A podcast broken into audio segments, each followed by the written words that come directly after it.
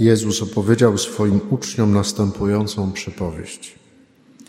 Podobny jest z Królestwem Niebieskim, jak z pewnym człowiekiem, który mając się udać w podróż, przywołał swoje sługi i przekazał im swój majątek. Jednemu dał pięć talentów, drugiemu dwa, trzeciemu jeden, każdemu według jego zdolności i odjechał. Zaraz ten, który otrzymał pięć talentów, poszedł, puścił je w obieg i zyskał drugie pięć. Tak samo i ten, który dwa otrzymał, on również zyskał drugie dwa. Ten zaś, który otrzymał jeden, poszedł i rozkopawszy ziemię, ukrył pieniądze swego pana. Po dłuższym czasie powrócił pan owych sług i zaczął rozliczać się z nimi. Wówczas przyszedł ten, który otrzymał pięć talentów, przyniósł drugie pięć i rzekł: Panie, przekazałeś mi pięć talentów, oto drugie pięć talentów zyskałem. Rzekł mu pan: Dobrze, sługo dobry i wierny, byłeś wierny w rzeczach niewielu, nad wieloma cię postawię. Wejdź do radości twego pana. Przyszedł również i ten, który otrzymał dwa talenty, mówiąc: Panie, przekazałeś mi dwa talenty, oto drugie dwa talenty zyskałem. Rzekł mu pan: Dobrze, sługo dobry i wierny. Byłeś wierny w rzeczach niewielu, nad wieloma cię postawię. Wejdź do radości twego pana. Przyszedł i ten, który otrzymał jeden talent i rzekł: Panie, wiedziałem, że jesteś człowiekiem twardym. Żniesz tam, gdzie nie posiałeś i zbierasz tam, gdzie nie rozsypałeś. Bojąc się więc, poszedłem i ukryłem Twój talent w ziemi. Oto masz swoją własność. Odrzekł mu Pan jego.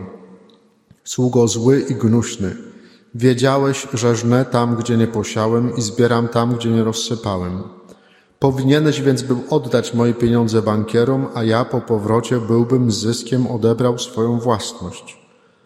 Dlatego odbierzcie mu ten talent, a dajcie temu, który ma dziesięć talentów. Każdemu bowiem, kto ma, będzie to dane, także nadmiar mieć będzie. Temu zaś, kto nie ma, zabiorą nawet to, co ma. A sługę nieużytecznego wyrzućcie na zewnątrz w ciemności. Tam będzie płacz i zgrzytanie zębów. Bez wątpienia ta słuchana dzisiaj przypowieść o talentach, którą, no właśnie, doskonale ją znamy, po prostu. Nawet małe dzieci rozumieją e, jakoś o co chodzi w tej przypowieści, tak, że zwykle rozumiemy też talent, tak potocznie używamy, mówimy o talentach, czyli o jakiejś specjalnej umiejętności, którą posiadamy, no i te nasze talenty, te nasze umiejętności mamy rozwijać, mamy je pomnażać. I to jest y, to przesłanie takie pierwsze, najbardziej powierzchowne z tej przypowieści.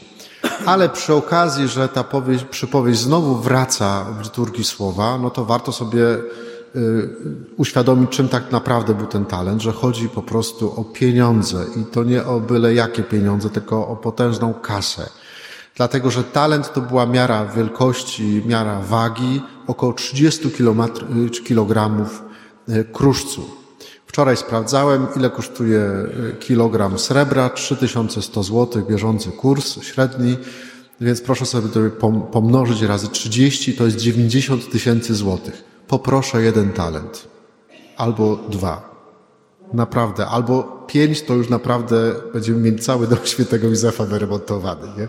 Ogarnięte wszystko, nie? Więc, więc to naprawdę, słuchajcie, chodzi o potężną kasę, którą e, ten e, gospodarz, ten pan zostawia swoim sługom, zanim wy, wy, wyjeżdża w daleką podróż.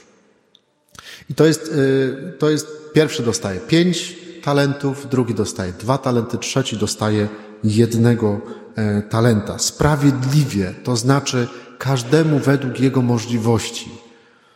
Różnią się tym, czym oni się w ogóle od siebie różnią ci słudzy. Różnią się tym, że pierwszy i drugi, czyli ci, którzy otrzymali pięć i dwa talenty, podejmują ryzyko utraty pieniędzy. No bo inwestują te pieniądze. Oni mogli równie dobrze nie zyskać na tej inwestycji, na tym puszczeniu w obieg tych pieniędzy, tylko doskonale wie, wiemy, że mogli je stracić. To zobaczcie, stracić 10 y, talentów, 5 talentów, no to, to jest naprawdę mnóstwo pieniędzy, które mogli sobie długów jeszcze i swojemu panu narobić.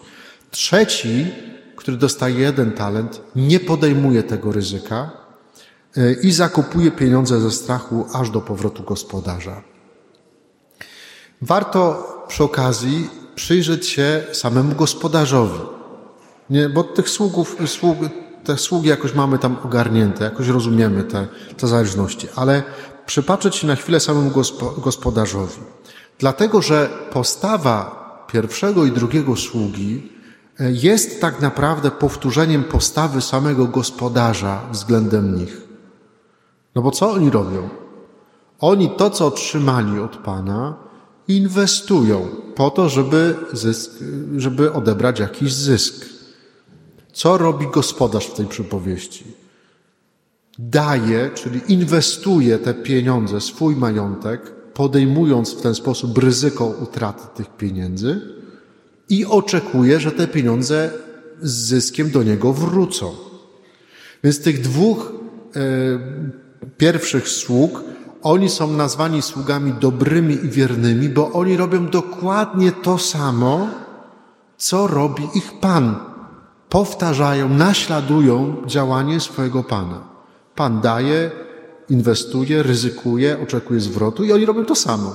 To, co otrzymali, inwestują, dają yy, i podejmują ryzyko i otrzymują z powrotem zwrot. Dlaczego to rozumiemy doskonale, że ten Pan, że ten gospodarz to jest po prostu obraz Boga.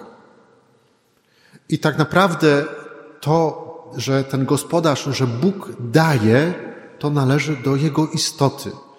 Na, ile, na tyle, na ile rozum ludzki jest w stanie pojąć to, to, czym jest Trójca Święta, no to co się dzieje w Trójcy Świętej? Co nam tradycja Kosia przekazuje? Że w Trójcy Świętej Bóg Ojciec całkowicie oddaje siebie swojemu Synowi, a Syn Boży oddaje całkowicie siebie Ojcu. I gdzie jest y, trzecia osoba Trójcy Świętej, Duch Święty? No właśnie, to oddanie Ojca Synowi Syna Ojcu jest tak mocne, jest tak całkowite, tak pełne, że jest trzecią osobą, osobą Trójcy Świętej, Duchem Świętym. Więc można powiedzieć, że dawanie, inwestowanie, używając języka finansowego, jest, należy do istoty samego Boga. I my, jako dzieci Boże, włączeni w tajemnicę Trójcy Świętej, to jesteśmy zaproszeni do tego, żeby tego naszego Boga, naszego Ojca, Tatę w tym dawaniu naśladować. Dlatego ci słudzy są dobrzy i wierni, bo oni robią to, do czego zostali powołani jako dzieci Boże, jako ludzie. Do tego, żeby dawać. Bóg jest tym, który daje. Bóg jest tym, który nieustannie obdarowuje nas e, swoją miłością. Zna nas lepiej niż my sami siebie znamy i dlatego obdarowuje nas sprawiedliwie. To znaczy daje nam tyle, ile jesteśmy w stanie w danym momencie naszego życia wykorzystać. I inwestuje nieustannie w nas swoją miłość i podejmuje w ten sposób też pewne ryzyko. I to ryzyko, nawet duże, które Bóg podejmuje, ma bardzo konkretne imię. I tutaj proszę stawić sobie swoje imię, bo to jest to my, jako ci, którzy przyjmują te Boże dary, możemy po prostu te dary zmarnotrawić. Każdy z darów Bożych, moje życie, moje zdrowie, moje ciało, moją pracę, moje serce, mój czas, moje relacje, moją rodzinę, cokolwiek byśmy, na cokolwiek byśmy nie popatrzeli jako na dar Boży, a tak w rzeczywistości to jest, to mogę każdy z tych darów albo przyjąć, zainwestować, pomnożyć, rozwinąć, albo go zakopać próbując w ten sposób błędnie jakoś go zachować. Patrząc jeszcze z kolejnej strony, to ta przypowieść przypomina nam o jednej z podstawowych życiowych zasad, że prawdziwy wzrost w naszym życiu, prawdziwie wzrastamy, dojrzewamy w naszym życiu tylko w tych miejscach, w których jesteśmy gotowi dać siebie, podzielić się sobą, zaryzykować inwestycje z siebie, z tego, kim jestem. Tylko tam wzrastamy. Jeżeli przełamiemy nasz taki wewnętrzny egoizm i damy coś z siebie, zainwestujemy, podejmując też ryzyko tej inwestycji. Oczekiwanie wzrostu, rozwoju, rozkwitu tam, gdzie nic z siebie nie daje, no to jest oznaka tego, co bardzo brutalnie nazywamy po prostu naiwnością.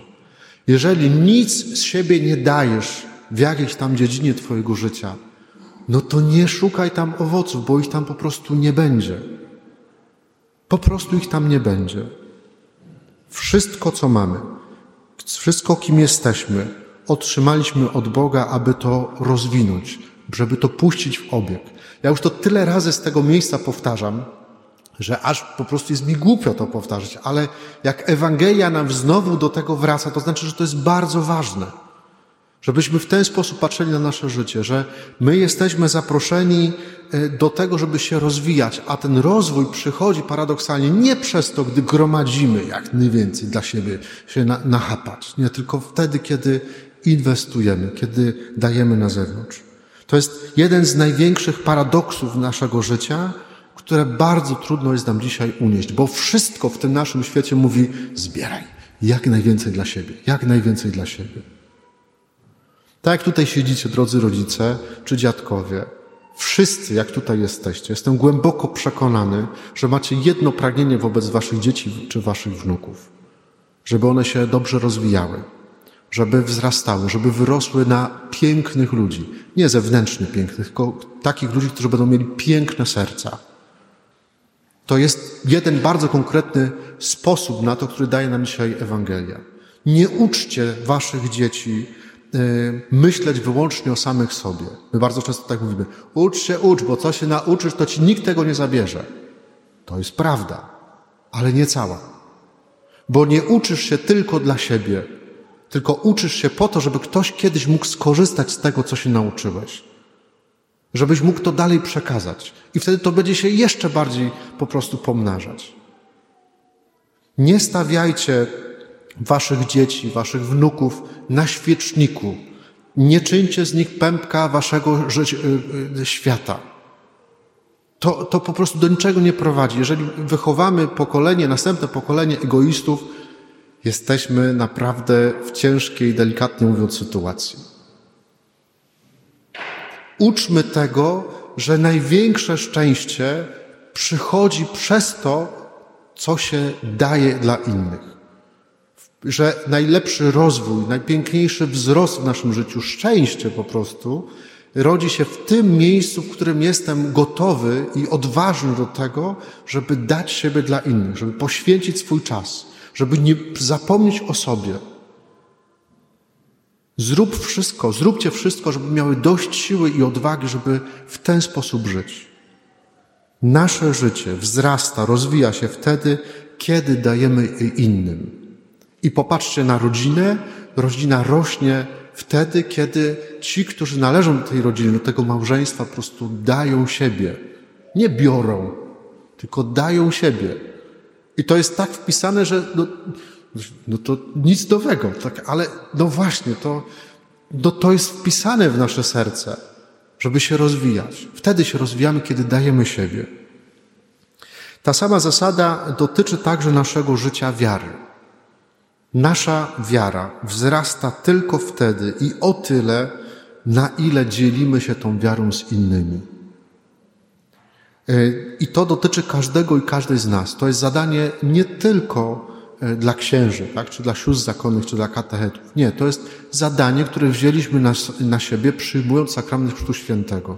Że jesteśmy wezwani do tego, żeby dzielić się naszą wiarą. I nie chodzi o to, że teraz mamy kupić, zamówić na e, AliExpress cały kontener e, różańców i później wszystkim wokół je rozdawać. To nie o to chodzi. Tylko to chodzi o to, żebyśmy podejmowali ryzyko, bo to jest też ryzyko dzielenia się naszą wiarą w domu, w pracy, w szkole. Ktoś powie, ale moja wiara jest taka słaba. No właśnie dlatego jest słaba, że się nią nie dzielisz zacznie wzrastać, zacznie się utwierdzać wtedy, kiedy podejmiesz dyskusję, jak twoi koledzy czy koleżanki w pracy najeżdżają na wiarę. Tak, jak mówią, wyśmiewają twoją wiarę. Jak wejdziesz z nimi w dyskusję, jak będziesz musiał poszukać argumentów jednego, drugiego, y, y, żeby powiedzieć, ja się z tobą nie zgadzam, dlatego że jest tak, tak i tak napisane w Piśmie Świętym. Pamiętam takie wydarzenie, kiedy y, ponad 20 lat temu zaczynałem naukę w szkole, w drugim liceum ogólnokształcącym w Raciborzu. E, to jak poszedłem na pierwsze lekcje, słuchajcie, to ja byłem taki wkurzony na samego siebie i na seminarium, że ono mnie w ogóle nie przygotowało do pracy. Ci uczniowie coś mi zadają, jakieś pytania i ja po prostu tabula rasa. Ja chciałem na masę w ogóle. O co, o co oni pytają? A jeszcze otwarłem te podręczniki, mi się tu cisną same złe słowa, nie będę ich cytował na głos, na, na, temat tych podręczników, które wtedy funkcjonowały, no to no coś mnie trafi. Ja jestem nieprzygotowany do tej pracy. Ale mówię, no okej, okay, no to trzeba wziąć i te pytania, które ci moi uczniowie zadają, i to nie były pytania, żeby pogłaskać księdza, o jak pięknie, że ksiądz tu przyszedł, tylko to były pytania, żeby rozwalić lekcję. To były pytania po to, żeby za, y, zagnać księdza w kozi róg, tak? żeby nie wiedział, co ma odpowiedzieć. Ale jak zacząłem się mierzyć z tymi pytaniami, z tym moim poczuciem, że jestem do tego niegotowy, no to nagle zaczęło się otwierać, że okej, okay, że to, to jest najlepsza droga do wzrostu. Że możesz porozmawiać, że możesz się zetknąć z kimś, kto myśli inaczej, że nie muszę go od razu tutaj z góry traktować. Nie, możemy się posłuchać i wtedy wzrastamy. Jesteśmy wezwani do tego, żeby dzielić się tym, co otrzymaliśmy, także tym darem, jakim jest wiara. Bo jesteśmy dziećmi Boga, który chce dawać, który nieustannie w nas inwestuje swoją miłość. Kiedy to robić? Już. Już. Bo nie wiemy, ile będzie trwała ta podróż tego gospodarza z tej Ewangelii.